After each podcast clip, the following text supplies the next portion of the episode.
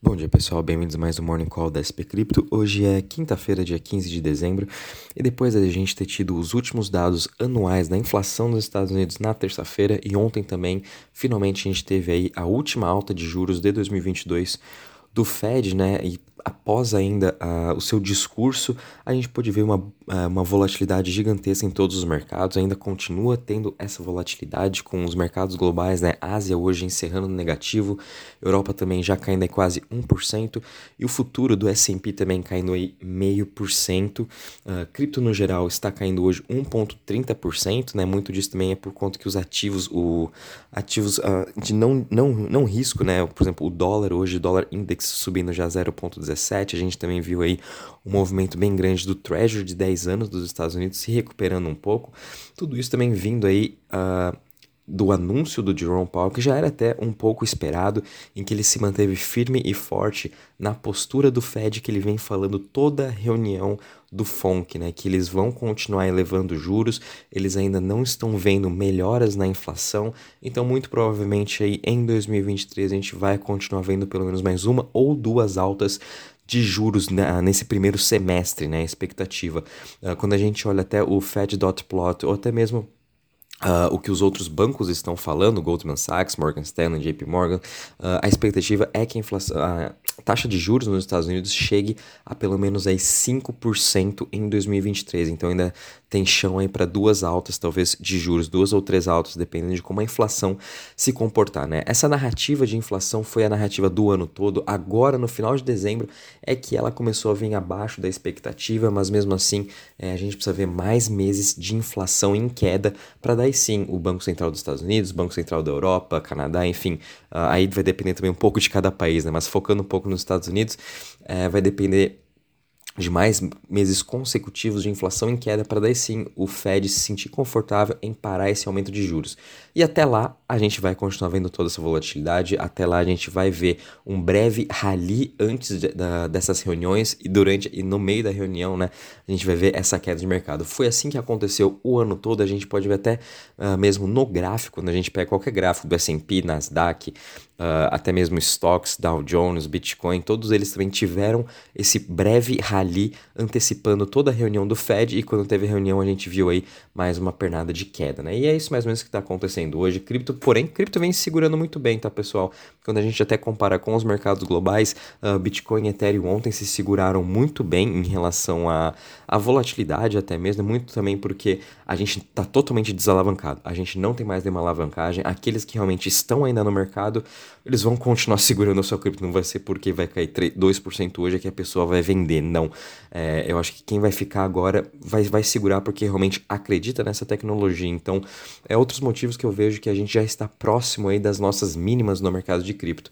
Já quando a gente olha para mercados uh, de ações, né? Obviamente ainda tem muito chão ainda para cair, né? A gente ainda está vendo uma recessão em 2023. Muitas empresas vão começar a reportar uh, resultados negativos agora nesse último trimestre, nesse quarto trimestre, ou até mesmo no primeiro trimestre de 2023. Então, essas expectativas vão atrapalhar um pouco, ainda assim, o crescimento do mercado acionário, né? É, são dois mercados diferentes que eu estou comparando.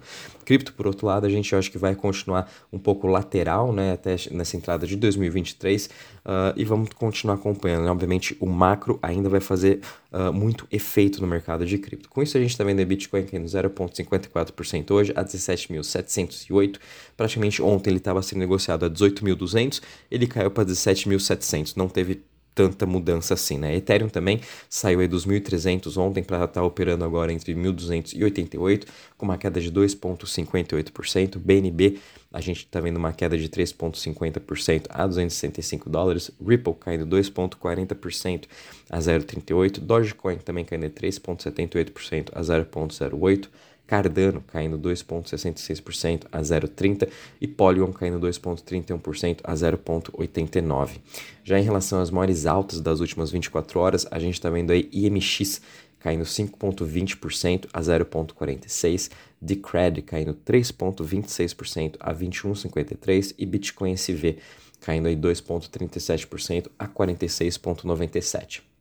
Já em relação às maiores quedas das últimas 24 horas, A gente está vendo a Stacks caindo 7,41% a 0,26%, seguido de Flow caindo 6,44% a 0,89% e Phantom caindo 5,54% a 0,23%. Já quando a gente olha aqui em relação ao Crypto Fear Index, né, ontem, apesar de ter tido um dia meio que negativo, né, o sentimento de mercado ficou meio parado.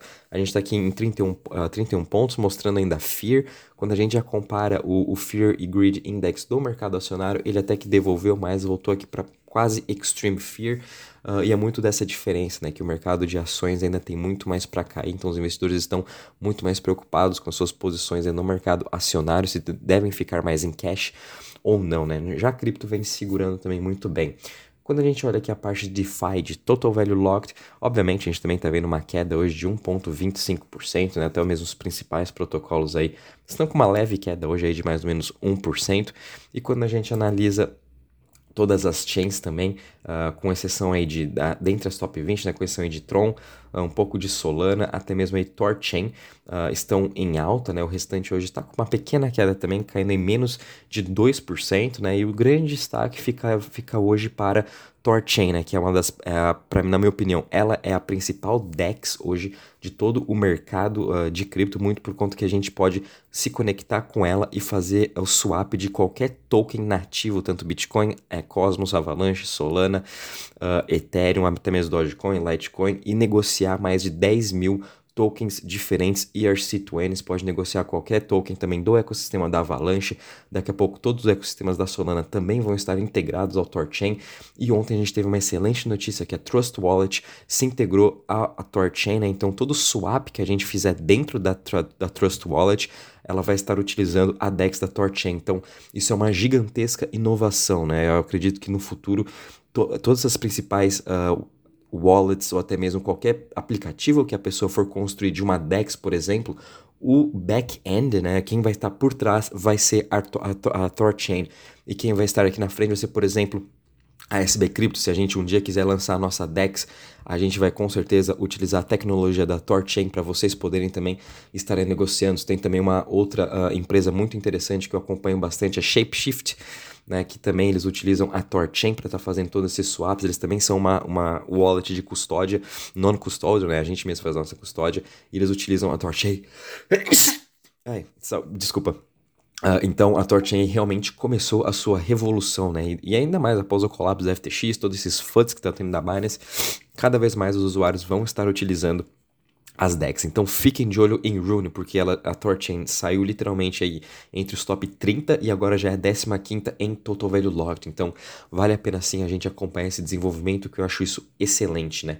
E até mesmo quando a gente analisa agora em relação às notícias, né? Apesar de ter tido um dia um pouco que calmo essa semana, ontem foi um dia bem positivo aí, com várias notícias e novidades, né? Principalmente aí começando com. Uh, ZK Sync e Curve, né? ZK Sync é uma nova Layer 2 que vai ser lançada muito em breve, né? Eles já estão aí para lançar o seu mainnet no começo de 2023 e a Curve Finance acabou aí de se integrar ao ZK Sync, vai ser uma outra grande plataforma aí do Ethereum, né? De stablecoins uh, expandindo, né, virando essa multi-chain, indo para a ZK-Sync, a gente também já viu Aave, já viu Lido, entre outros uh, projetos migrando para a ZK-Sync e já uh, construindo todo o seu ecossistema, né? Então fiquem de olho também, porque as Layer 2 vão ser uma gigantesca narrativa para 2023, como a gente já vem falado, principalmente a ZK EVM, que a ZK Sync também vem desenvolvendo e além da, da ZK EVM que a ZK Sync vem fazendo, ela também já está construindo a sua Layer 3, o que também é super interessante.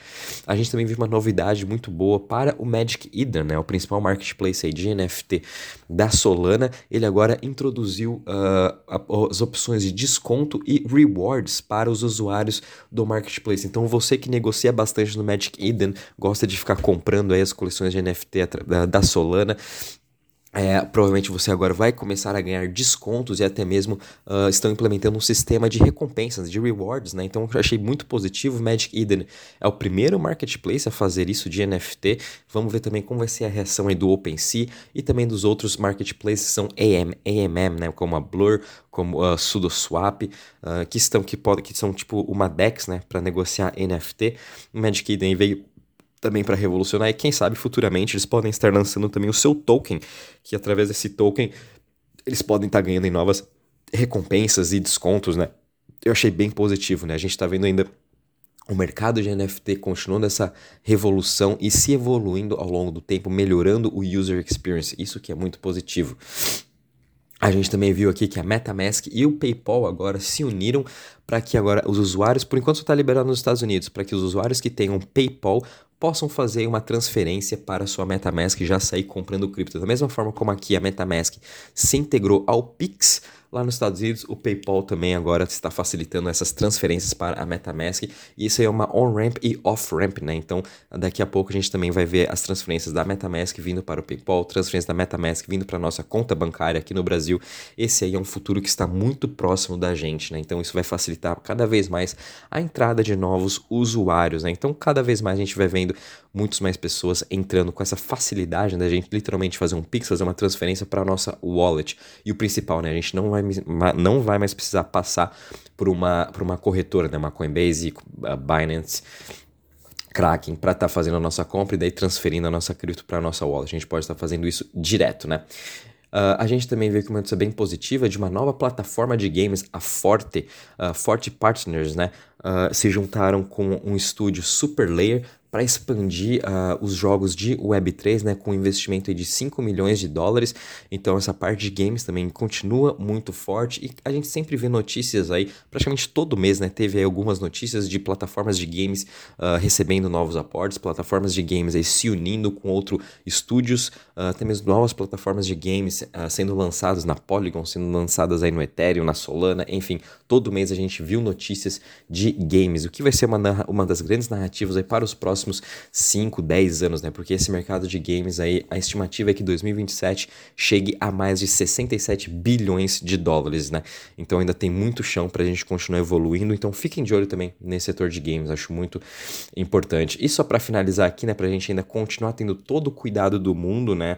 Uh, a Gemini aí acabou de reportar um problema nos seus provedores de terceiro com uma campanha de phishing através de e-mail, onde eles estão pegando os, os dados dos usuários. Então, uma, uma notícia bem negativa para todo o mercado. Né? Fiquem de olho ainda com qualquer e-mail estranho vocês receberem, não importa de qualquer corretora, enfim, não cliquem em nenhum link, né? tomem muito cuidado, porque essas coisas de hackers, de phishing principalmente, ainda continuam muito forte. Então, tomem cuidado com qualquer link que vocês clicarem através de e-mail ou grupo de WhatsApp, né? Tá na dúvida, é melhor você nem clicar nesse link, né? A não ser que seja de uma pessoa muito confiável que esteja mandando para você, mas mesmo assim uh, ainda fico com o pé atrás.